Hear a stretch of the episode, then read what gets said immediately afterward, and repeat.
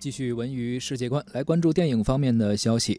昨天呀，韩寒在微博上宣布，由他执导的新片《飞驰人生》将会在二零一九年的大年初一全国上映。他在微博中写道啊。自己的第三部电影《飞驰人生》已经开拍一段时间了，翻看素材，心潮澎湃，夜不能寐，日不能睡，恨不得啊明天就上映。一起曝光的呢，还有沈腾等九名主演的大头照。照片中，九个人在强风的吹拂下，头发凌乱，五官都变形了。哎，沈腾近期给大家留下的印象，应该还是在《西红柿首富》当中的主角啊。嗯，到了年初一呢，就会变成一个。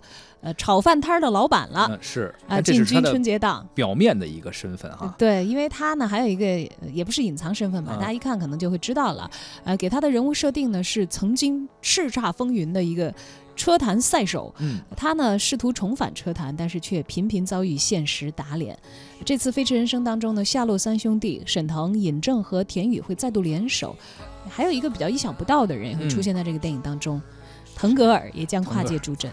会不会顺便把主题歌唱了？不知道哈。哎，现在还不太清楚啊。是，其实说到夏夏洛呃三兄弟，我们可能在开心麻花的电影中经常见到他们的演出，而这一次呃韩寒导演请他们过来，这是一个全新的一个导演和演员之间的一个合作。腾格尔啊，之前也呃演过电影啊，但是我没看过，但是海报中见过。反正也是一种跨界吧。很多人说跨界歌王都是演员跨界去唱歌，这个唱而优则演啊。腾格尔也也可以。之前我看过蔡国庆跨跨界演的电影，他演的什么角色呢？他演的是一个一个特别有钱的一个商人，一个老板。然后就是当时那个事儿是。寻找一个民间的是厨神还是什么，要做一道什么菜，他就想吃那个。